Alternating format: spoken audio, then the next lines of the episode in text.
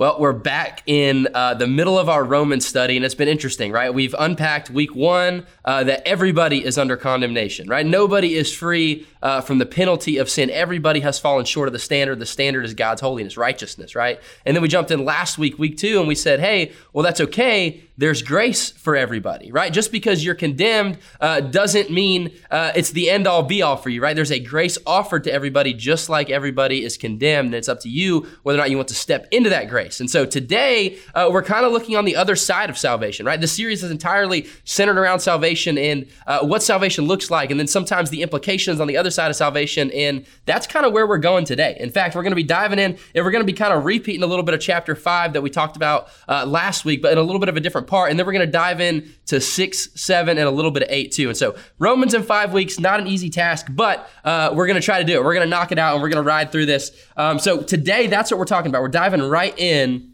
to this idea of being completely free from the penalty of sin. But not just the penalty of sin, but the power of sin, right? You don't have to keep paying on salvation. That mortgage payment is not what salvation looks like. And we kind of talked about that last week. Jesus has paid it all once for all in full, and there's nothing you can do to change that. There's nothing you can do to make him love you more or to make him love you less. And so while the Christian is completely free, right, I can't change my standing with God, that kind of begs some questions on the other side of that, right? If I'm completely free, does that mean I just get to do whatever I want? Can I do whatever I want? Am I free to do whatever I want? What does it look like now that I know that God's not going to condemn me no matter what? Jesus completely paid it all. It's not a mortgage. And so I'm completely free, completely free from the penalty of sin. What does that mean for me? Does that mean I can kind of do or be whoever I want to be or whatever I want to do? I don't know. It's a big question. And Paul kind of uh, answers that question because as he navigates these three chapters, he's got a logical flow in mind. And and this next part kind of reminds me of a conversation my mom and I used to have. When, I, when it comes to the question, are you free to do whatever you want? She used to tell me all the time. She said, son, just because you can doesn't mean you should. And this has often involved uh, me being above average height pretty much my entire life. And so in our house, uh, we'd have different like archways. And I know going up the stairs, we had a little uh, wall overhang. And, and, I would always just feel the need to touch them, right? I would always go by the white wall and the overhang and I would just slap it. I would just touch it. I would just feel the need to be compelled to do that because I could. After a while, mom started to see her white walls get a little dirty because of her son's handprints all over them. And she would just pound over and over and over again and say, Son, just because you can doesn't mean you should. Just because you can doesn't mean you should. Right? Me touching those walls was not going to change my standing with my mom. She's still going to be my mom. We're still going to have a, a good relationship. But she didn't want me to do that. She wanted uh, her walls to stay clean. And so I remember that over and over and over again. She would tell me all the time, whether it was me touching things I wasn't supposed to touch or, or me doing things that were teetering on the line, she would always tell me, son, just because you can doesn't mean you should. And I think that's really Paul's heart uh, on the other side of this conversation today, right? Because Romans 5, he just gets done unpacking this entire uh, amount of freedom that you have in Jesus, how salvation has completely paid it all. And then he gets to the other side of that, and he has this, this weird uh, quote that, that maybe doesn't resonate with us until we understand the magnitude of salvation being paid in full at the end of chapter 5. He gets to the end of chapter 5, and he says this. He's going, he's kind of navigating this conversation. He's navigating uh, this logical flow with them on the other side of salvation. He gets to the end of chapter 5 and he says, The law came along to multiply the trespass, but where sin multiplied, grace multiplied even more. And so there it is. That's Paul saying, Hey, where there is sin, there is grace. And so, where there is more sin, there is more grace. And so, what Paul's trying to get these people to understand for the first time, because they've been bound to the law and they've been bound to this checklist of do's and don'ts, is that, man, what you need to understand is that salvation is liberating. Where you have a lot of sin, you need to understand there's a lot of grace. In fact, for the one who has much sin, he appreciates much grace. And so he's talking about this and he's getting them to understand this. And you can almost start to see uh, as he keeps this letter going, if we get rid of chapters, numbers, and verses, it's just a complete thought that he rolls into. And he says this in chapter 6 What should we say then? Should we continue in sin so that grace can multiply? Absolutely not. How can we who died to sin still live in it? It's that just because you can doesn't mean you should, right? You can almost hear my mom in that verse, right? He says, What should we say? Should we continue in sin so that grace may multiply? If grace is this incredible thing that we really understand when we sin, should we keep on sinning so that we keep appreciating grace? I love what he says with the follow up. He says, Absolutely not. How can we who died to sin still live in it? And so he starts to see, hey, uh, for the first time, this salvation that you were granted came by belief, came through faith with Abraham, like, like we talked about with Abraham last week. And wrapped up in that belief and wrapped up in that faith, you see this, you see this idea of dying to self and itself. And so Paul introduces that idea of death right there. When you died to sin, you became free. Here's kind of what he means. We're going to jump down to verse 16 in Romans chapter 5, and this is what he says. Don't you know that if you offer yourselves to someone as obedient slaves, you are slaves of the one that you obey, either of sin leading to death or of obedience leading to righteousness. And so Paul's saying, hey, here's the deal. You're free, yes, but you're either free uh, from sin or you're bound to sin. Those are the options. You're free, but you're free for the first time to be a slave to something better than sin. And so he says, you're going to be a slave to something. Yes, there's freedom in your slavehood with Jesus, but at the end of the day, you're a slave to one of two things. You're either a slave to sin and you constantly do what sin demands of you, or you're a slave to Jesus and that slavehood comes with freedom. It's kind of this idea, right? Um, you, you, have me who likes to eat a lot. I, I love food. I love food. And if I constantly just eat whatever I want, then really I'm a slave to my appetite. Really, I don't have any freedom. If I just impulsively can't control myself, then I'm not really free to make choices. I'm a slave to what gets put right in front of me. The outcome is determined. And that's what Paul's saying. He's saying, when you were a sinner, the outcome was determined. Before you knew Jesus, we knew what you were going to do. You were going to sin because that's who you were. But now he's saying, if you choose to be a slave to righteousness, here's what happens a freedom comes with that choice. You have the freedom to choose to do the right thing for the first time. For the first time in your life as a Christian, when you become a Christian, you're not a slave to sin. You have the freedom from powers of sin, right? You have the freedom to choose the right thing as opposed to just constantly doing the wrong thing. When you put your faith in God and His Word, you are set free. And Paul's urging these people, hey, since you've been set free, I want to urge you to live in that consistent freedom. Don't be a slave to sin any longer. And he kind of keeps that thought going. He said, When you were slaves to sin, you were free with regard to righteousness.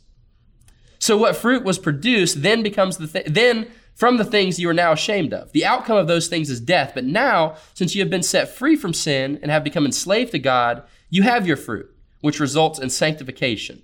And the outcome is eternal life. For the wages of sin is death, but the gift of God is eternal life in Christ Jesus our Lord. I love that. He says, when you were slaves of sin, you were free with regard to righteousness. What he's saying is you could not pick righteousness. You were free from the liberated, you, you were liberated from the idea of righteousness, which is not a good thing.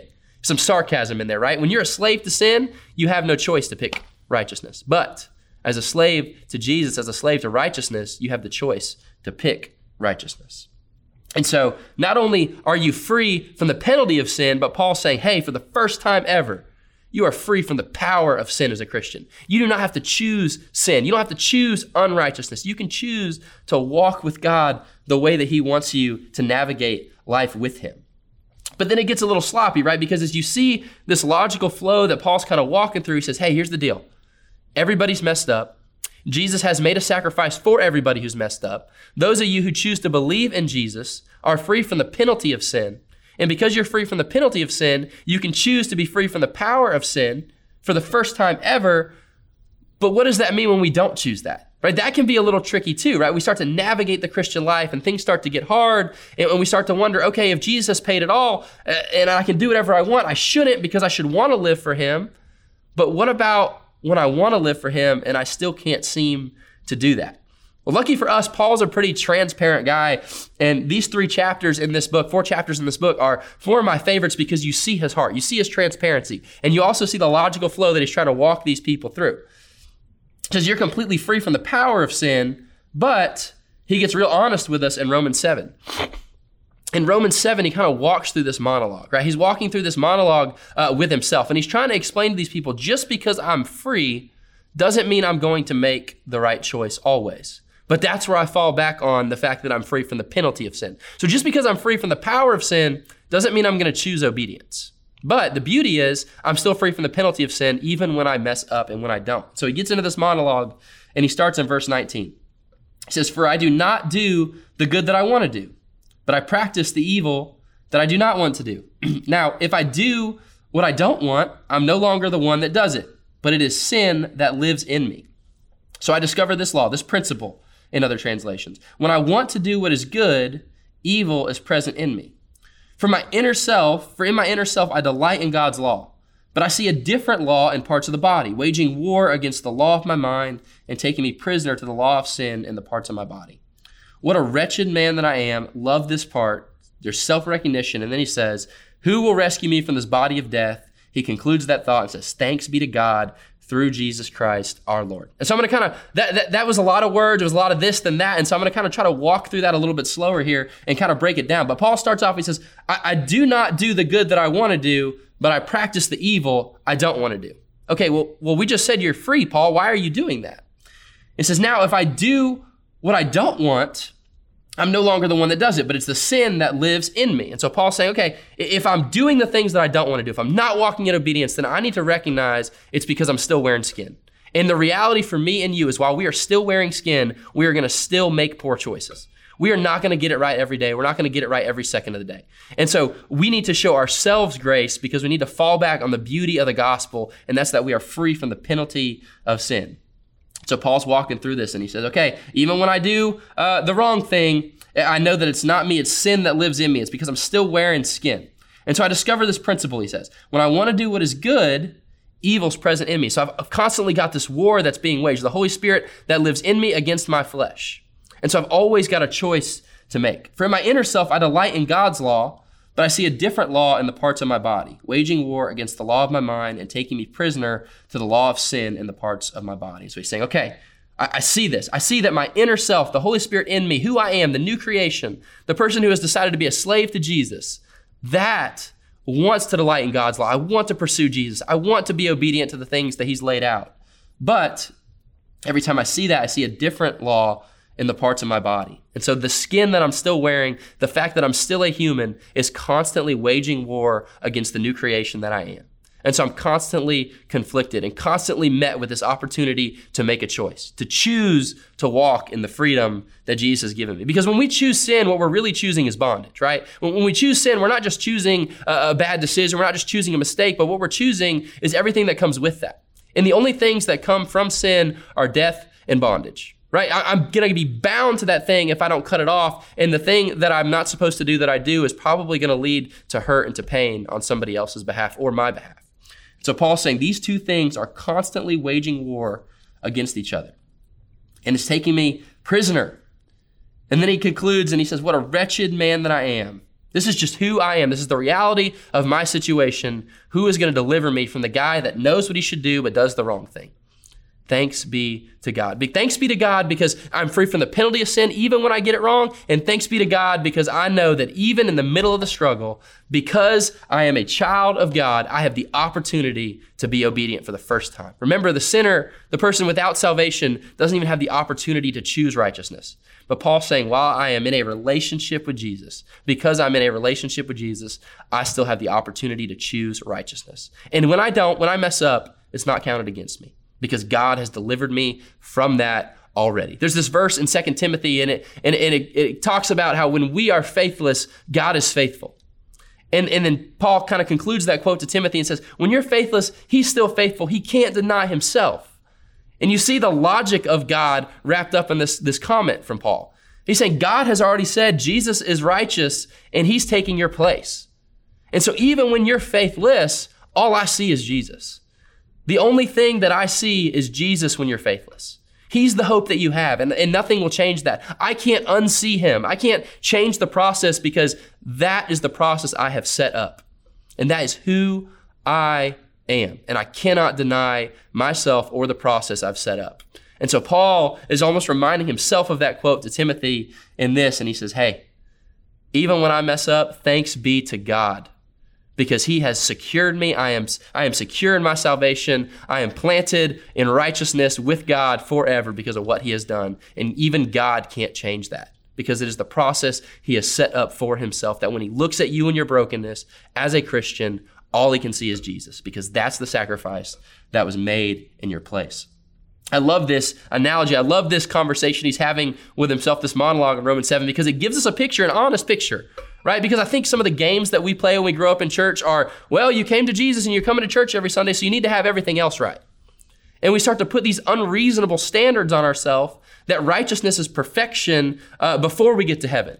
But righteousness does not reach perfection until we're glorified.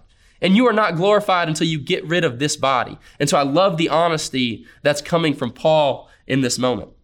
In fact, Spurgeon uh, has a quote on this too, and I love some of Spurgeon's quotes, but he kind of unpacks this and he says this about this analogy uh, in that last verse. That last verse where said, um, or verse 24, he says, Who will rescue me from this body of death? Uh, Spurgeon has this phenomenal analogy. He says this He says, It was the custom of tyrants that when they wished to put a man, uh, put men to the most fearful punishments, they would tie a body to them, a dead body, placing the two back to back. There was the living man with a dead body closely strapped to him, rotting, putrid, corrupting. In this he must drag with him wherever he went. Now, this is just what the Christian has to do. He has within him the new life.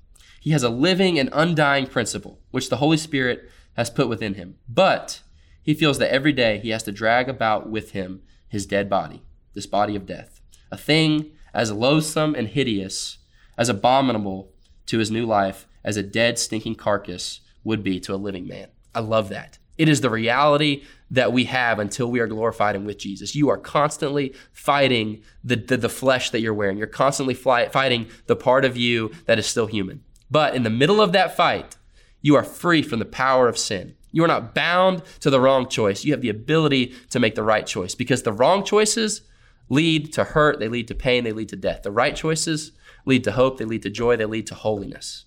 That is the big thing um, that I want you guys to understand on the on the other side of having the power and freedom to make those choices. There's going to be two choices, and sometimes uh, the sinful choice may seem harmless, but every time the right choice is going to lead to holiness. It's going to lead to obedience. It's going to lead to loving Jesus. So I love that quote as he kind of lays that out for us. It, it, but he's not done because that, that reality is that we don't always choose obedience. And so what happens when we don't always choose obedience? Is that like a pause for a minute in our theology? Is it a pause for a minute in our faith? Or, what happens next? And so you kind of see Paul roll right into the next thought. He goes from uh, the idea that grace has covered it all. But just because grace has covered it all doesn't mean you should do whatever you want. In fact, if you're still doing sinful things, it means you're still slave to those sinful things. But because grace covered it all, you have the opportunity of the power to act in freedom as a slave to Jesus. And then he goes from that and he says, just because you have the ability to choose obedience doesn't mean you always will choose obedience because you're still a broken human.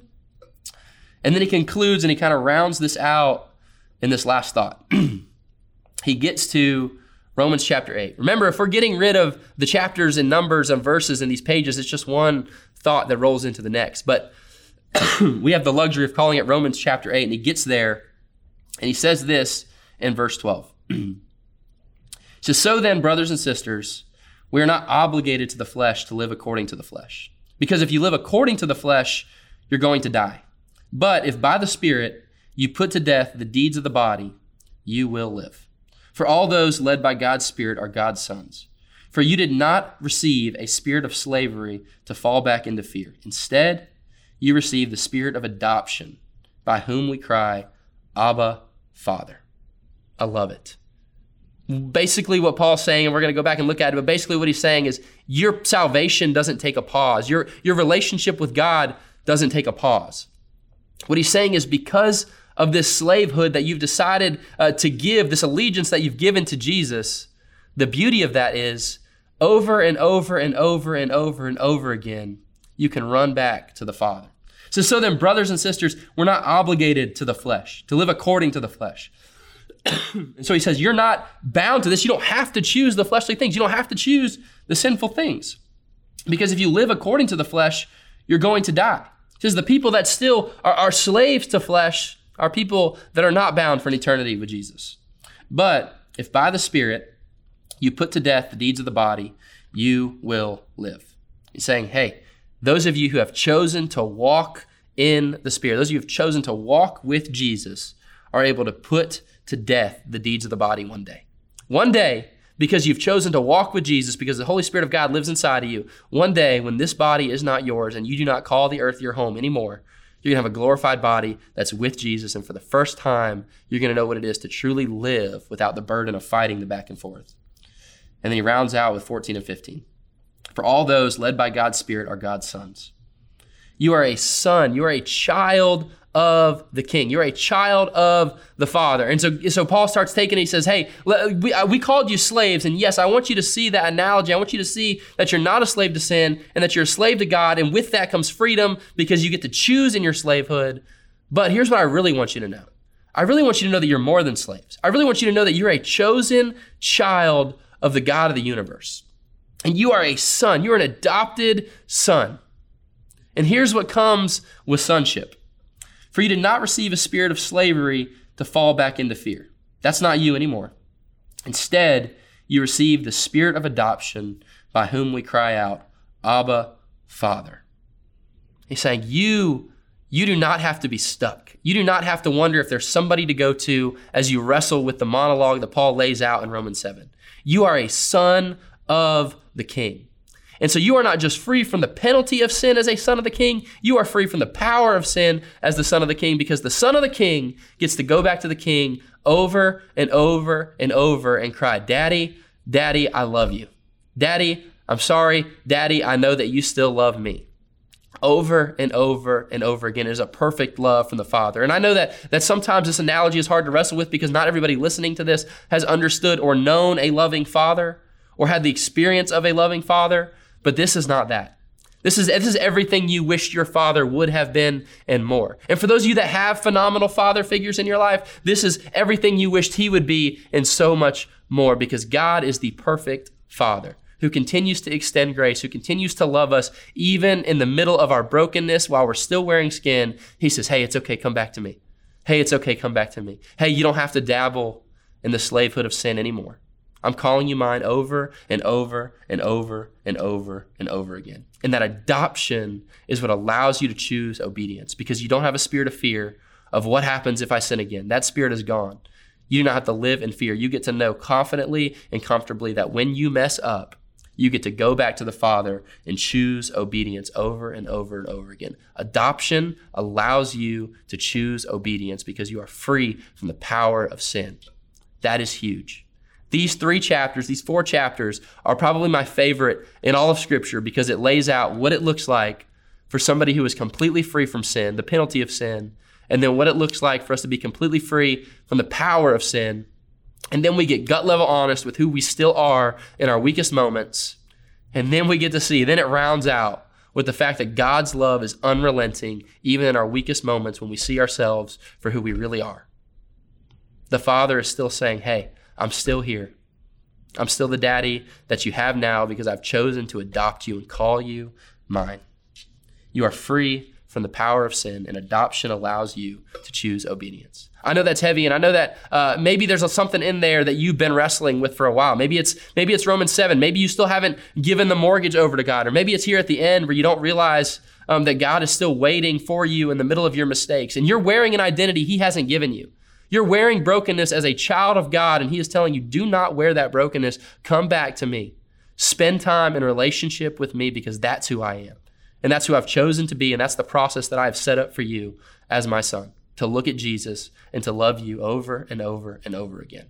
And as you navigate some of that heavy stuff, maybe maybe you need somebody to talk to. We've got hosts online right now uh, that are willing to chat with you. If you're on Facebook, we'll drop a link uh, to the online platform. It'll send you over there, and you'll see a request live prayer option available. And you can click that button. It'll send you to a private chat room with somebody who's willing to pray for you right now. Because what I know about Scripture is that it is a mirror to our life, and it confronts some of the ugliest pieces of who we are and things that we need to navigate.